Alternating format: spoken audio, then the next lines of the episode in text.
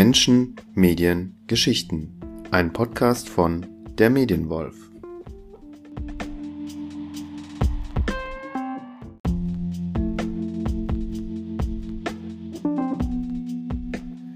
Ja, herzlich willkommen zu einer neuen Folge. Ich habe letzte Woche mit Dennis äh, gesprochen. Dennis ist Medienpädagoge und arbeitet in Rostock in der Stadtbibliothek. Und wir haben uns gar nicht live gesehen. Wie wir die Aufnahme gemacht haben und äh, was seine Geschichte ist, äh, hört ihr jetzt gleich. Viel Spaß damit. Du, du, du, Liebe Zuhörerinnen, ich habe es ja schon angekündigt, äh, wir sind hier live auf Sendung über das Internet. Und zwar machen wir das mit äh, Studio Link. Genau. Und mein Gast ist eben Dennis Kranz. Zu Studio Link sagst du später was, oder? Genau. Machen wir später. Genau. Das ist jetzt auch ganz spannend. Wir unterhalten uns jetzt über das Internet und äh, für alle anderen, die jetzt auch äh, hier eingeschaltet haben und sich das anhören, ich kenne dich nur über das Internet. Und du genau. kennst mich bisher auch nur über das Internet. Genau. Und wir machen eine Podcast-Folge, in der wir uns nicht sehen, natürlich, was ganz spannend ist, vor allem, weil wir uns noch gar nicht live gesehen haben. Und wir, wir können jetzt nur über darüber spekulieren, dass wir irgendwas lustig finden.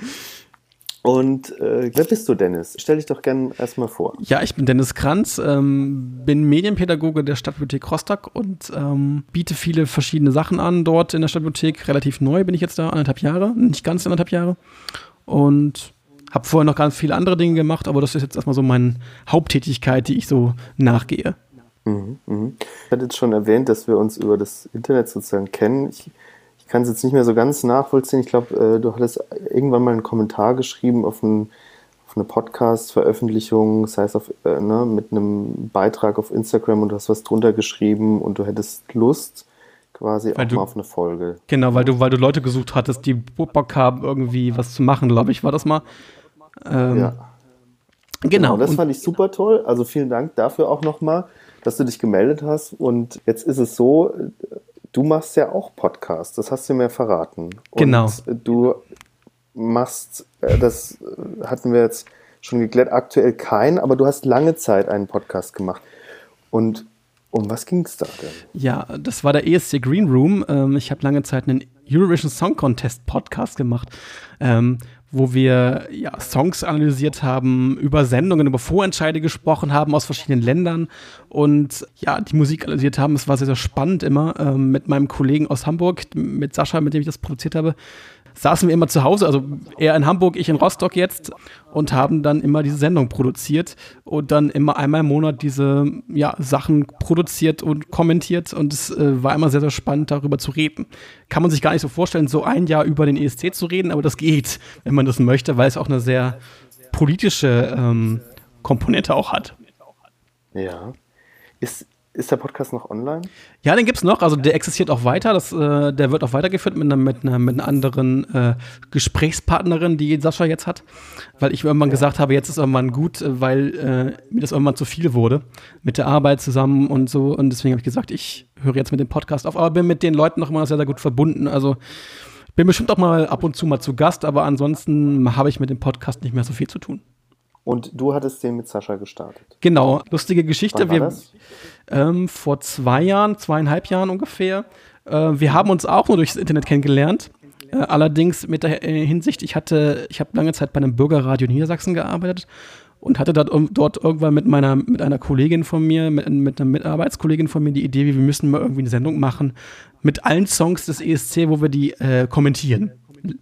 So, äh, das haben wir dann lange Zeit gemacht und dann ähm, hatte ich mit Sascha irgendwie Kontakt äh, über Twitter, weil ich noch einen ESC-Account habe, damit ich meinen privaten nicht so, nicht so voll bombardiere mit Kommentaren und so.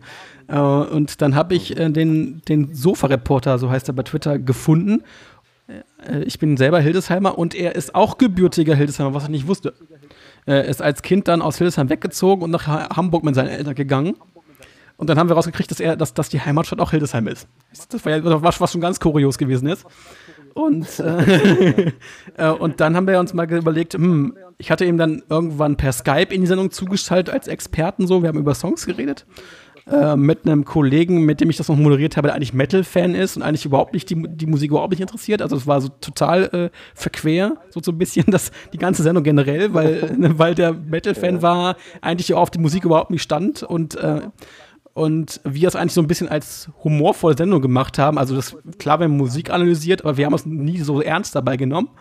Und dann äh, kam dann irgendwann äh, der Sascha auch in die Sendung dazu. Und ähm, auch ist er, nach, ist er extra nach Hildesheim gefahren, um dann die Sendung mit aufzu, nicht aufzuzeichnen, sondern wir haben dann fünf Stunden live gesendet, alle Songs durchge, durchgespielt und äh, kommentiert mit, mit Zusatzinformationen und so weiter. Und dann war es so, wir hatten dann irgendwie die Idee zu sagen, hm, irgendwie müssen wir, müssen wir was ein, ein, ein, ein Element haben oder ein, eine Struktur haben, wo wir weiter über die Sachen reden können. Weil wir haben halt nur diese fünf Stunden, wo wir alle Songs ähm, ähm, diskutieren. Aber da, da gibt es ja noch viel, viel mehr als nur diese äh, 42 oder 43 Songs, die es beim ESC gibt. Und dann haben wir uns gesagt, gut, dann machen wir einen Podcast dazu. Und ähm, erst ähm, über Skype haben wir dann angefangen, die erste Folge zu produzieren. Das klang grausam also wirklich grausam, das, das kann man sich überhaupt nicht anhören. ähm, und dann haben wir die Idee gehabt, gut, wir brauchen irgendein Tool, was wir nutzen können oder irgendwas anderes, was irgendwie besser klang. Und dann haben wir Studio Link entdeckt, was wir jetzt ja auch gerade benutzen hier zum, zum Aufnehmen, beziehungsweise zum Senden. Mhm. Und ähm, dadurch haben wir dann die Möglichkeit gehabt, in hoher Qualität äh, Sachen zu produzieren.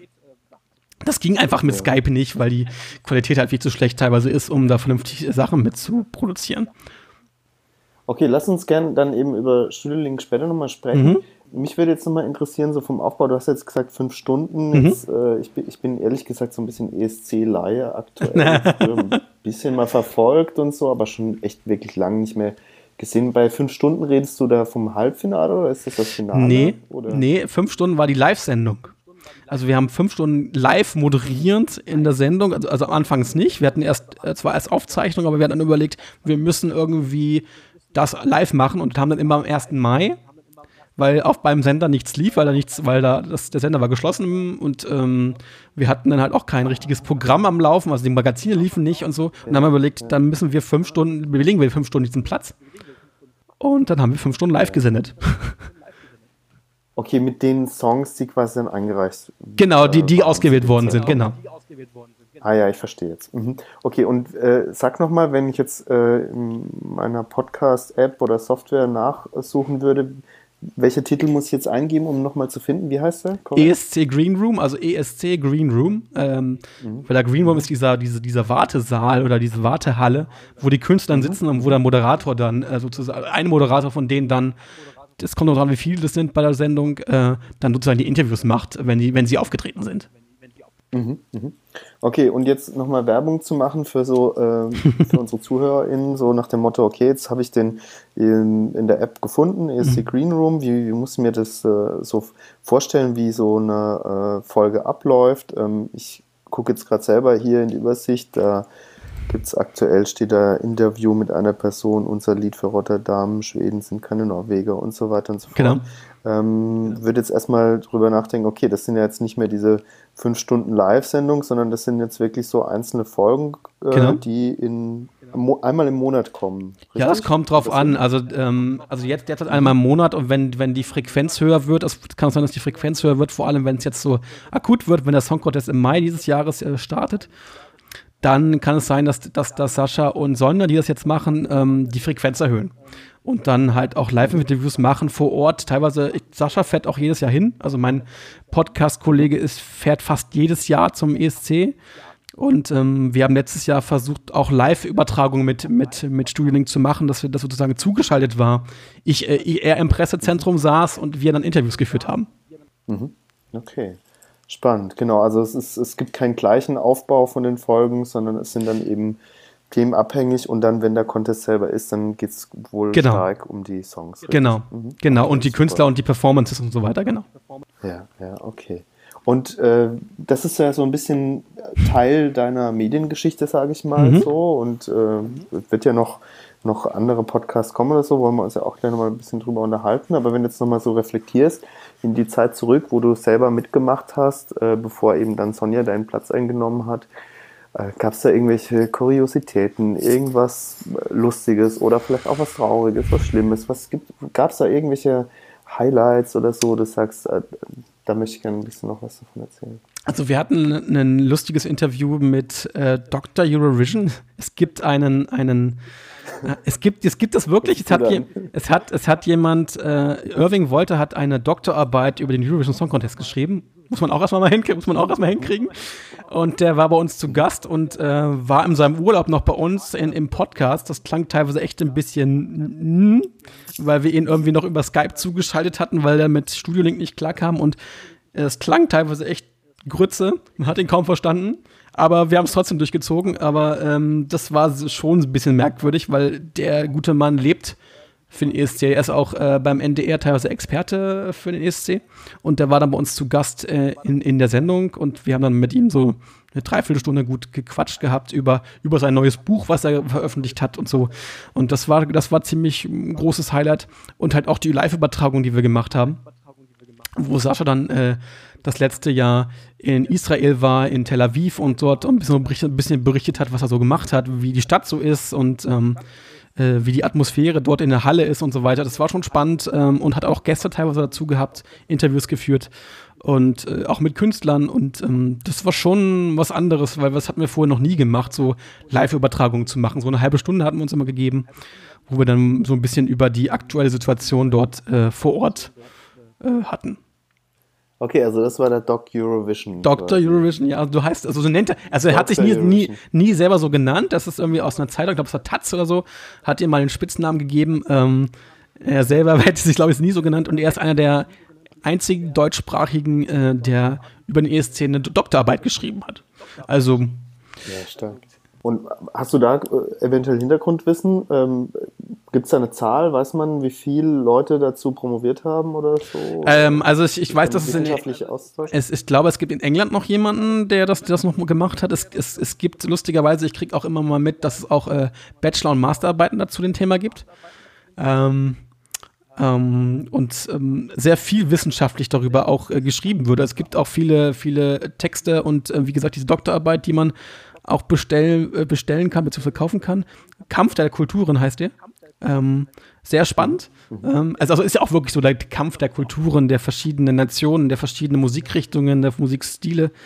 Ähm, und ähm, da gibt es relativ viel, aber auch viel Material. Es gibt sogar so ein Buch, wo, wo komplett aufgeschrieben ist die ganze Geschichte des ESC von 1956, der ersten Sendung, bis heute. Es gibt da relativ viel Material.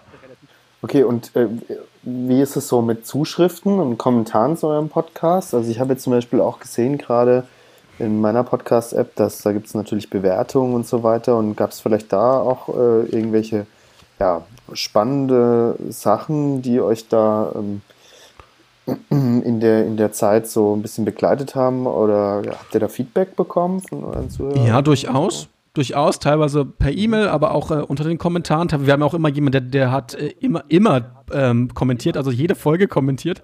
Hat teilweise schon nach irgendwie, nach, nachdem die Sendung irgendwie noch nicht mal eine, eine Stunde draus war, hat er schon den, den Ko äh, Kommentar drunter geschrieben und die ganze Sendung auseinandergenommen, aber po im positiven Sinne.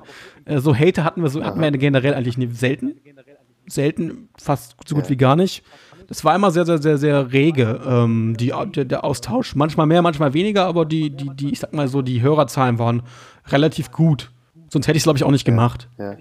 Hast du da so Pi mal Daumen ein Gefühl dafür, wie viel da so das gehört haben? Also wir hatten so 200, 300 Hörer. Also mehr, mehr mal weniger. Ähm, ähm, das kam immer auf die Saison an, beziehungsweise auf die Jahreszeit an. Ähm, zum ESC selber, wenn der ESC selber war, waren die, waren die natürlich um, omni, omnipräsent höher, als wenn sie ähm, jetzt mal so im, im Laufe des Jahres waren, klar. Und aber Autogrammkarten von euch? Nee, Gott sei Dank nicht. Nein, nein, nee, nee. nee, nee, nee, muss ich nicht haben. ja, ja, na.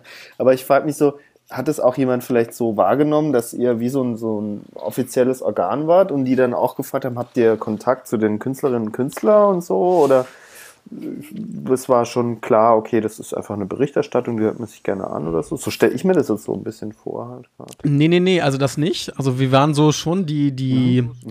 die Experten, also die, die Experten, die angehört worden sind, sagen wir mal so, dass, wie die Einschätzungen sind und so weiter. Das hatten wir schon. Aber wir waren jetzt nicht mhm. die, das, das Element, es gibt nämlich noch einen Podcast in dem Bereich, in deutschsprachigen. Es gibt zwei insgesamt die einen machen das schon ein bisschen länger und wir haben, wir waren dann so ein Jahr nachdem die gestartet haben. Was wussten wir aber nicht. Also wir haben, wir haben unabhängig voneinander gestartet. Hatten dann auch teilweise Crossover-Folgen gemacht.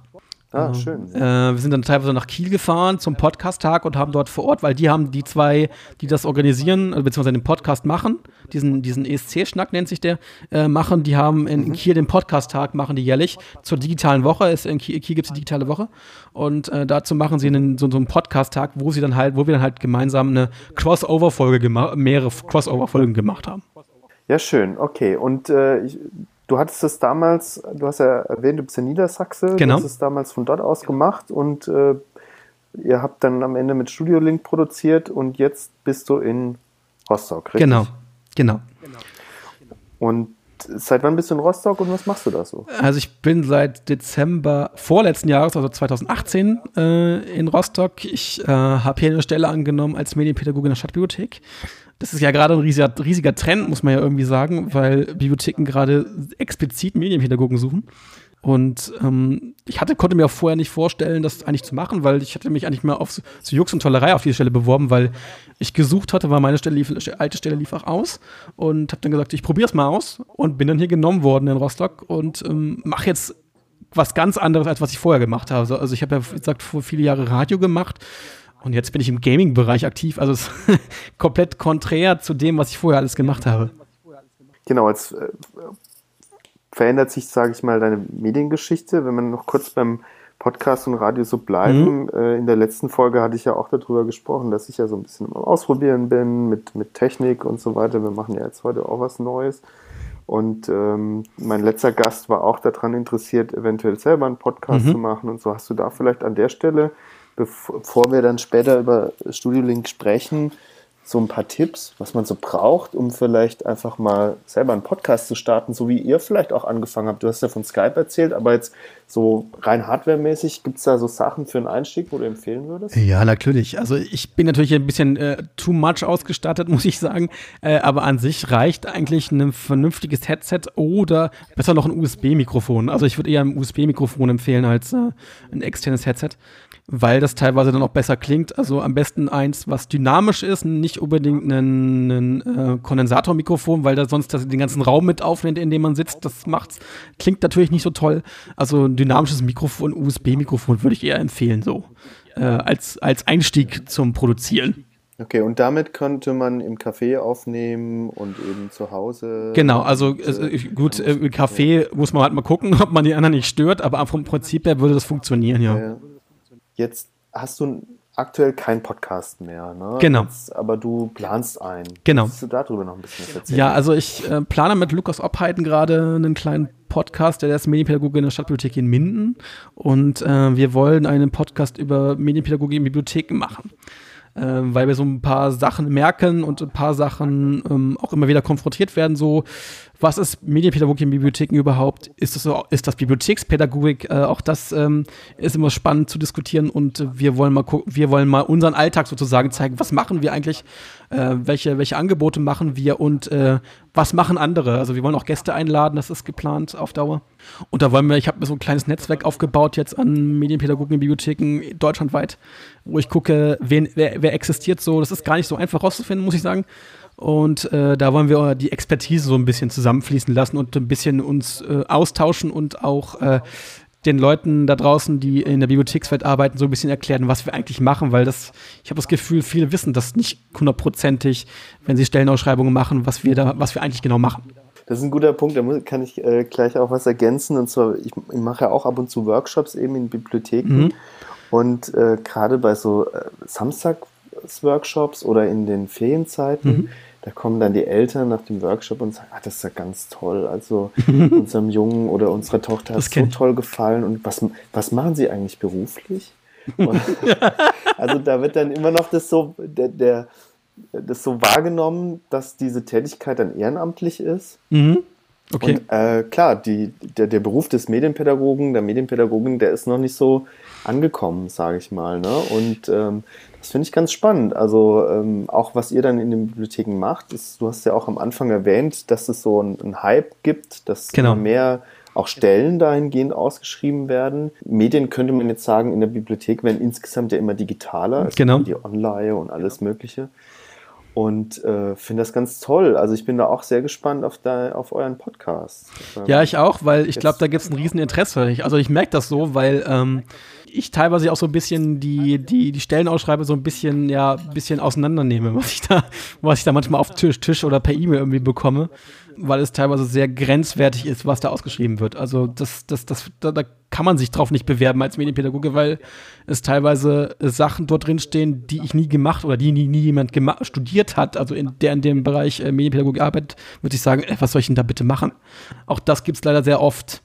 Äh, weil halt Bibliotheken den Beruf nicht so gut oder noch nicht so gut kennen.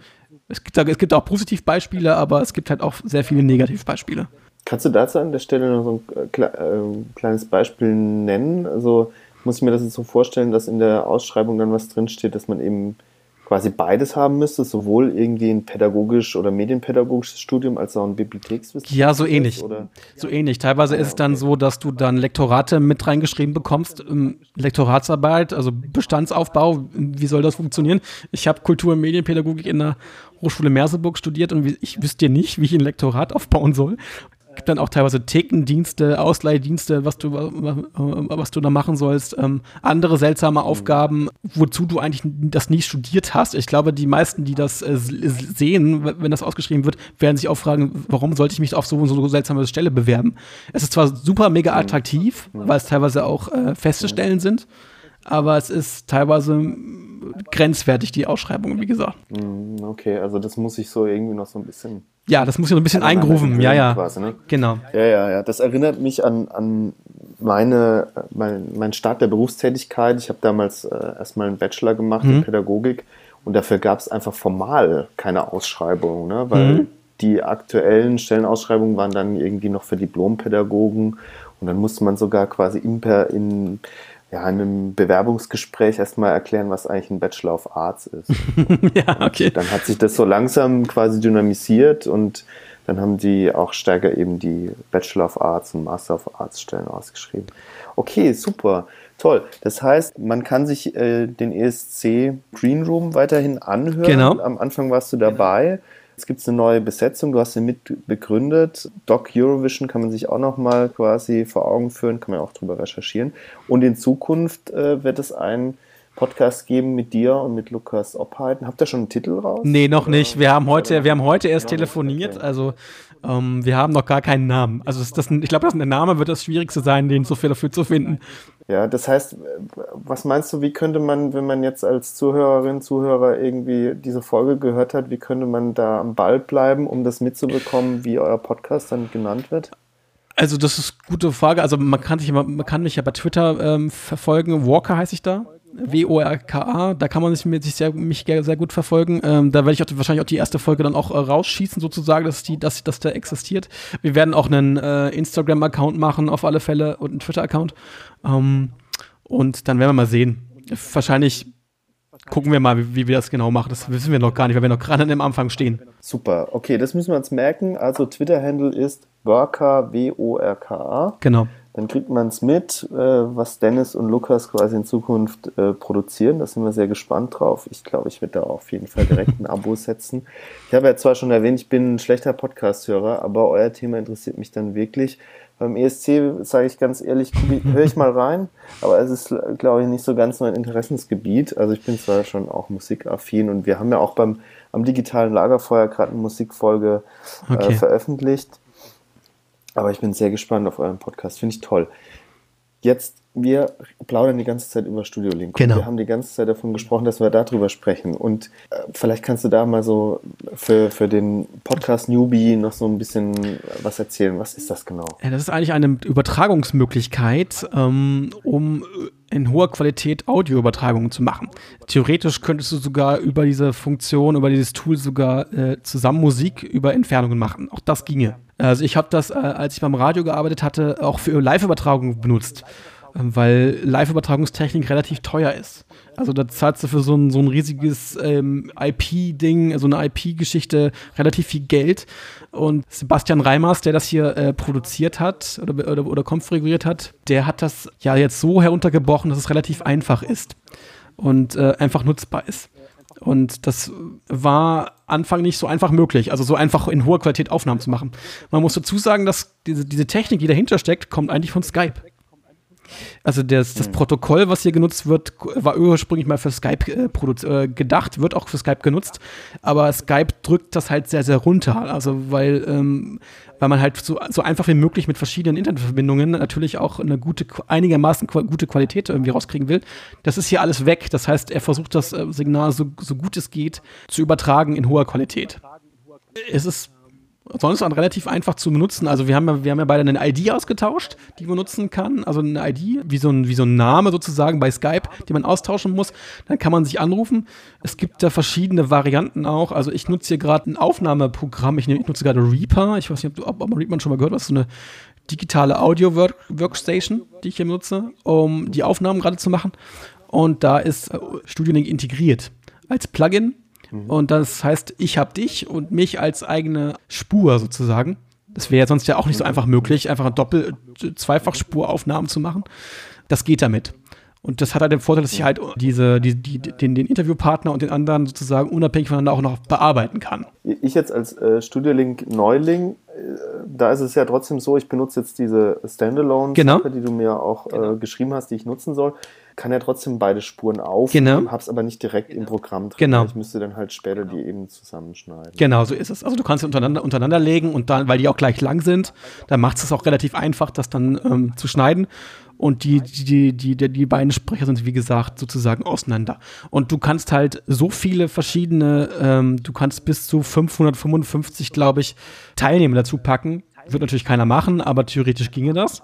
Und äh, jetzt ist es auch ganz neu, dass, es, dass man die Möglichkeit hat, mit einem mit Smartphone, egal ob Android oder iOS, dann auch mit dem Handy äh, oder dem Smartphone-Telefon äh, beim äh, Podcast teilnehmen kannst. Das heißt, auch wenn jemand nicht so technikaffin ist, hätte er die Möglichkeit, äh, an einem Podcast äh, als Gast über, mit dem Handy teilzunehmen. Hm, okay, das heißt genau, wir können darüber über die Entfernung bzw. über das Internet aufnehmen, produzieren. Genau.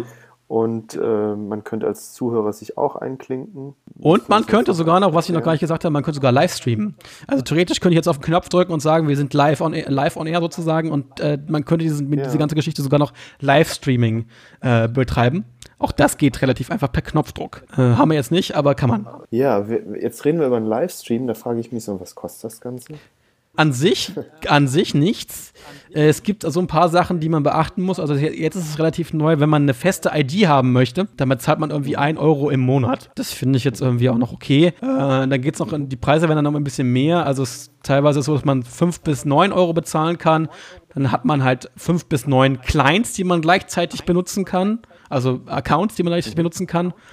Man kann auch drei On-Air-Streams machen. Also braucht man jetzt nicht, braucht man als Normal-User eigentlich nicht dann ist es so, dass ähm, die Pro-Version noch existiert, irgendwie 10 Euro kostet im Monat, wo man dann halt auch äh, die iOS- und Android-Geschichten machen kann. Aber das ist, äh, wie gesagt, für den Freemium-Möglichkeit äh, äh kann man das halt einfach benutzen. Also diese Übertragungsmöglichkeit kann man kostenlos benutzen. Und vielleicht noch die letzte Frage. Ich, ich überlege mir jetzt zum Beispiel, einen Livestream zu machen mhm. und brauche ich dann hier so eine äh, kryptische IP-Adresse oder wie äh, nee. muss ich mir das vorstellen? Kriege ich da studio.link und dann 123, also slash 12345 oder irgendwie so? Wie, wie, wie genau, so ähnlich funktioniert das. Also ich, da ich, da ich, da ich ähm, Ultraschall benutze, ist sozusagen Aufsatz für Reaper, äh, also ultraschall.fm, ja. da kann man sich ein komplett, äh, komplettes, ja, Theme sozusagen herunterladen für Reaper wo man dann wirklich ähm, für Podcast-Bereich ähm, angepasstes Oberfläche hat. Und da hat man halt einen Knopf, wo man dann einfach auf Podcasting drücken kann und dann wird dieser Stream automatisch geöffnet. Und den kann man halt überall äh, verlinken, äh, auch in der Homepage oder sonst wohin und mit einem Player. Und dann kann man sich da ja. darüber sozusagen Live-Podcasting betreiben, wenn man das möchte. Gut. Ich habe heute jetzt mit dir, Dennis Kranz, gesprochen. Mhm. Äh, du bist äh, Medienpädagoge in der Stadtbibliothek Rostock. Und jetzt haben wir zum Ende eben über Studio Link gesprochen mhm. und äh, weil es so ein bisschen auch zur Bibliothek hast, äh, wo könnten wir äh, nochmal darüber lesen? Du hast da auch was veröffentlicht. Ne? Genau, ich habe beim ähm, Medienpädagogik Praxis-Blog noch so einen Artikel darüber geschrieben. Ähm, allerdings eher im für den Bereich Live-Übertragung, aber das ist auch, wie gesagt, für Podcasting nutzbar. Ist auch dafür eigentlich dafür vorgesehen gewesen. Das heißt, ich müsste wahrscheinlich auf dem Blog einfach Studio Link als äh, Suchbegriffe eintippen, genau. dann finde ich das. Genau. Da findet man genau erklärt, wie das funktioniert. Ähm, natürlich noch ähm, nicht mit den Zahlungsmodellen, die es jetzt gibt, äh, aber äh, ansonsten äh, funktioniert das so, wie es dort steht. Super. Vielen herzlichen Dank, Dennis. Mhm. Ich kann nur noch mal sagen, ich freue mich sehr auf den Podcast. Ähm, ich hoffe, äh, du bekommst auch ganz viele äh, Zuhörerinnen und Zuhörer, nicht einfach nur quantitativ, sondern auch qualitativ in die Richtung, dass es dann genutzt wird, dass die Leute sich darüber austauschen, was bedeutet Medienpädagogik in der Bibliothek. Und vielleicht kriegt ihr da ja auch quasi so ein Feedback von den mhm. Leuten, die euch dann hören. Ähm, ich kann an der Stelle nur noch mal sagen, vielen, vielen Dank, dass du dich gemeldet hast. Ich fand es ganz toll und auch nochmal gerichtet an alle, die jetzt gerade hier äh, in dieser Folge zu, zuhören noch und zugehört haben. Meldet euch gerne ihr seht, äh, es funktioniert total gut äh, über die Distanz. Also ich bin auch sehr gespannt auf Gäste, die ich wirklich noch nicht live getroffen habe. Das war auch ganz angenehm. Und äh, bin gespannt auf, auf, auf eure Stories. Magst du noch was sagen, Dennis? Ja, vielen Dank, dass ich da, da sein durfte und äh, hoffentlich sehen wir uns wirklich mal. Ja, sehr gerne, sehr gerne. Das kriegen wir auf jeden Fall hin. Also einfach, ich, ich ja, ich habe es ja schon erwähnt, du machst so spannende Sachen. Wir sehen uns ja auf Social Media. Genau. Und äh, ich danke dir recht herzlich. Sehr gerne.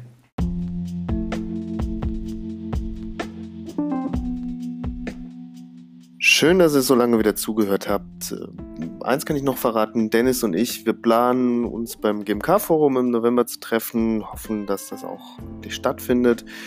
Und ähm, wir leben ja gerade in ganz äh, kuriosen oder ungewohnten Zeiten, so dass viele zu Hause sitzen, Homeoffice machen oder ähm, auch gar nicht zur Arbeit gehen können, nicht arbeiten können. Vielleicht hat ja der ein oder andere von euch, der zu, zuhört, Lust, sich mit mir über das Internet zu unterhalten, diese Situation dahingehend zu nutzen, trotzdem Medien zu produzieren, uns auszutauschen, Geschichten zu erzählen und andere können dann auch zu Hause zuhören. Ich würde mich sehr freuen. Schreibt mir gerne, schreibt mir auch gerne nochmal was zur Folge selbst. Wenn ihr noch Fragen habt oder so, Dennis und ich beantworten gerne nochmal Nachrichten. Achso, einen habe ich noch. Man hat so ein leichtes Echo gehört, wenn ihr drauf geachtet habt. Das liegt so ein bisschen dann doch an der Latenz, glaube ich sogar an meinem Computer. Ähm, aber ich arbeite dran. Ich finde, äh, mit Studio Link kann man ganz gut aufnehmen. Und äh, bis zum nächsten Mal. Tschüss.